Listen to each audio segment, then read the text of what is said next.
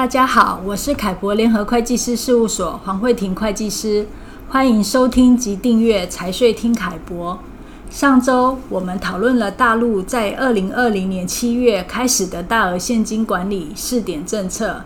那本周我们将针对大陆反洗钱相关的规定来进行说明哦。同样的，我们仍是邀请了凯博联合会计师事务所梁祥贤总监贤哥来跟大家继续分享一下由人行辟谣公告后，针对反洗钱的部分的新规。贤哥您好。慧婷您好，各位听众大家好。接续上周的大额现金管理试点部分之后呢，今天要跟大家分享的是反洗钱法。那在2021年6月1号啊，中国人民银行刊登反洗钱法修订草案公开征求意见稿。那这一份公开征求意见稿的通知呢，它的修订草案的重点有如下：一，就是在里面的第3条，将非金融机构也纳进来。好，它规定的是这样，就是说金融机构和按照规定应当履行反洗钱义务的特定非金融机构，应当依法采取预防、监控措施，来健全建立反洗钱内部控制的制度，履行客户尽职调查、客户身份资料和交易记录保存、大额交易和可疑交易报告、反洗钱特别预防措施等反洗钱义务。第二，在第28条，它有提到要建立制度，应当识别并且核实客户身份，就是要识别哦，了解客户建立业务关系和交易的目的和性质、资金的来源和用途，识别并采取合理的措施，核实客户和交易的受益所有人。在与客户业务关系存续期间呢，金融机构还应当持续的关注并且审查客户状况以及交易情况，要持续关注，而不是说我第一次帮他识别了以后，后续就不管他了。那再来第三，它的特点呢，就是说在第30条的这个征求意见稿里面，我们可以看到它为跨部门核实，也就是说呢，它可以向公安、市场监督管理部门、民政、税务、移民管理等相关部门依法核实客户的身份等有关资讯。四，在第36条为针对现金方式的收付之规定，也就是说，任何的单位和个人为提供商品或者服务等目的，不通过金融机构，而是以现金的方式来收付，且数额巨大超过规定金额的，应当向中国反洗钱监管分析中心报告。任何单位和个人不得采取分拆现金的交易方法来规避巨额现金收付申报的义务。五，在第44条为临时冻结的措施，经国务院反洗钱行政主管部门负责人批准，还可以采取临时冻结措施哦。那临时冻结呢，是不可以超过48小时的。六，在第61条指出特定的非金融机构，在反洗钱法里也把非金融机构拉了进来，比如说房地产开发企业或者房地产中介机构，接受委托为客户代管资产或者账户，为企业筹措资金以及代理买卖经营性实体业务的会计师事务所，从事贵金属现货交易的贵金属交易所、贵金属交易商，这些非金融机构呢，也都要纳入特定管理。所以以上是反洗钱法针对修正草案的一个针对重点。还有呢，在针对金融机构反洗钱的部分，在2021年4月15日，中国人民银行还发布了《金融机构反洗钱和反恐怖融资监督管理办法》，文例是中国人民银行令2021年（括号第3号），这个办法自2021年8月1号开始施行。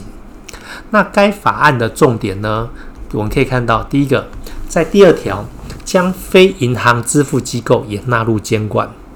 那下列这些金融机构是监管范畴，比如说银行、证券公司、期货公司、证券投资基金管理公司、保险公司、保险资产管理公司、信托公司、金融资产管理公司、企业集团的财务公司、金融租赁公司、汽车金融公司、消费金融公司、货币经纪公司、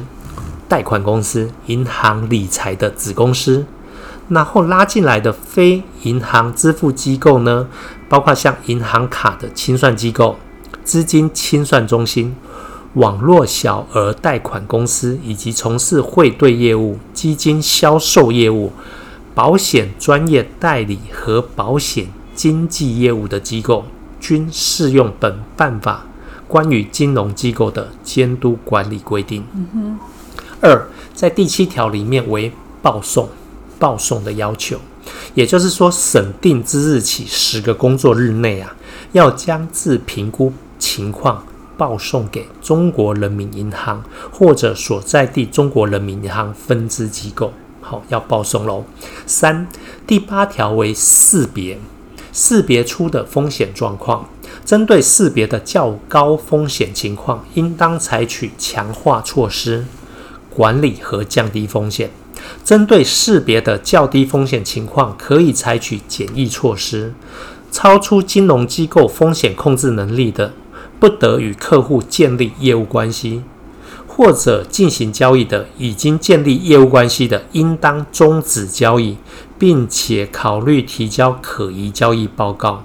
必要的时候还要终止业务关系哦。哇，那这么说来，随着2021年8月1号的10点哦，金融机构跟非银行支付机构都已经纳入反洗钱法的监督管理办法咯。是的，所以各位听众们，你们是否有跟着提高自身还有企业账户的使用要求呢？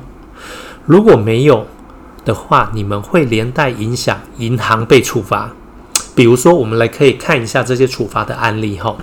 在2021年9月，也就是上个月，中国人民银行上海分行，它有一则行政处罚信息公示表，揭露了说，上海银罚自（2021年的第11号）某个银行的违法行为，它的类型是：1、未按照规定履行客户身份识别义务； 2、未按照规定保存客户身份资料及交易记录； 3、未按照规定报送大额交易报告或者可疑交易报告。那他所行政处罚的内容是责令限期改正，并处以该金融机构公司的部分人民币740万元的罚款。那另外还有相应的管理人员的罚款，这里我就不赘述。所以主管部门的罚钱是一回事，更麻烦的是会对银行的考核还有银行后续开展业务的申请产生不利的重大影响，所以银行管存户也就会越管越紧。大家对有银行账户这回事都要好好的爱惜使用它确实哦。那么贤哥可否也跟大家介绍一下哪些账户的行为可能会被关注呢？好的简单来看，在大额现金管理跟反洗钱的升级过程当中账户的这些行为它比较容易被识别而且被关注比如说，第一个，短期内资金分散的转入、集中的转出，或者是说集中转出、分散转入。好，然后呢，再来就是说，像资金的收付频率、金额与企业的经营规模明显的不相匹配符合。第3，资金收付流向与企业经营范围明显不符。第4，账户资金快进快出，不留余额，或者是说留下一定比例的余额后转出那这个账户的过渡性质非常明显。第5，分拆交易，故意规避交易的限额。6，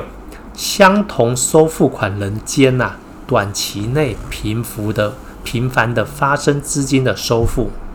七、长期闲置的账户不明其用，且短期内出现大量资金收付。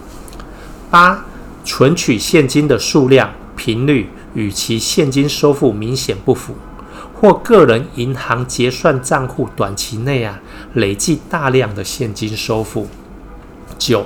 频繁的开户、销户，且销户前发生大量的资金的收付移转。好，那以上提到的这几个其实都只是可能被关注的账户行为，因为现在大数据容易设定参数，所以就容易被捞出来并且被关注。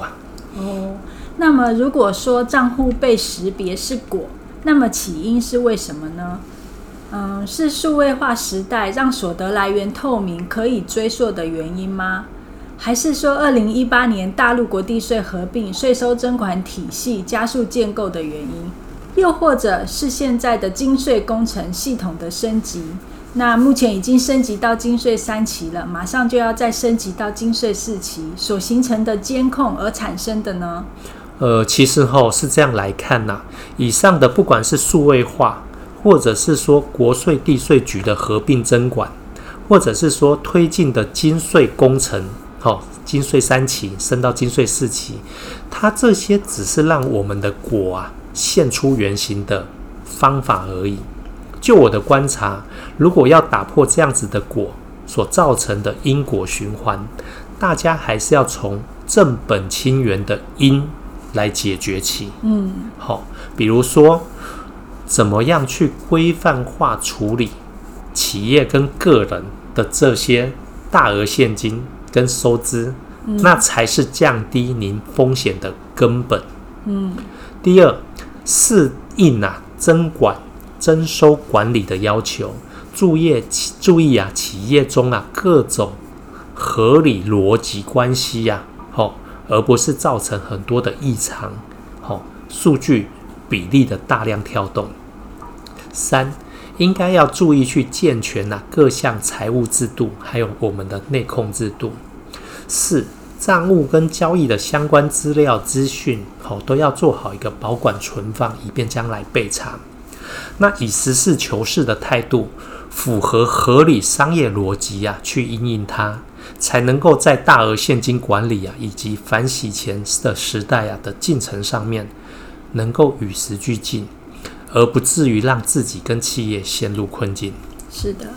那谢谢贤哥对反洗钱的法规做了特别详细的说明我们通过这2周的凯博观点呢，跟大家解析了大陆的大额现金管理试点，还有反洗钱法的相关规定。那希望台商朋友们都能够理解并跟得上这个趋势，也祝愿大家都能够顺势提升谢谢大家今天的收听，再见。再见。